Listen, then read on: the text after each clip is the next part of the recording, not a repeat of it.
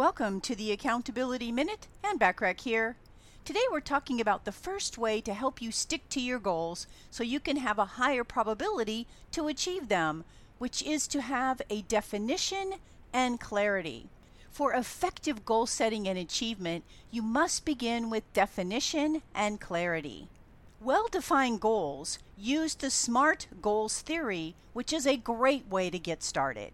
When you take time to understand the what and the why and the how, it becomes so much easier after that.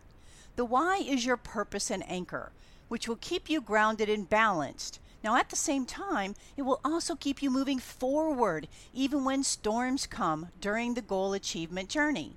Tune in tomorrow for the second way to help you stick to your goals. In the meantime, want more from me? Subscribe to my Proven Business Success Tips and Resources blog by going to accountabilitycoach.com forward slash blog. I appreciate you listening.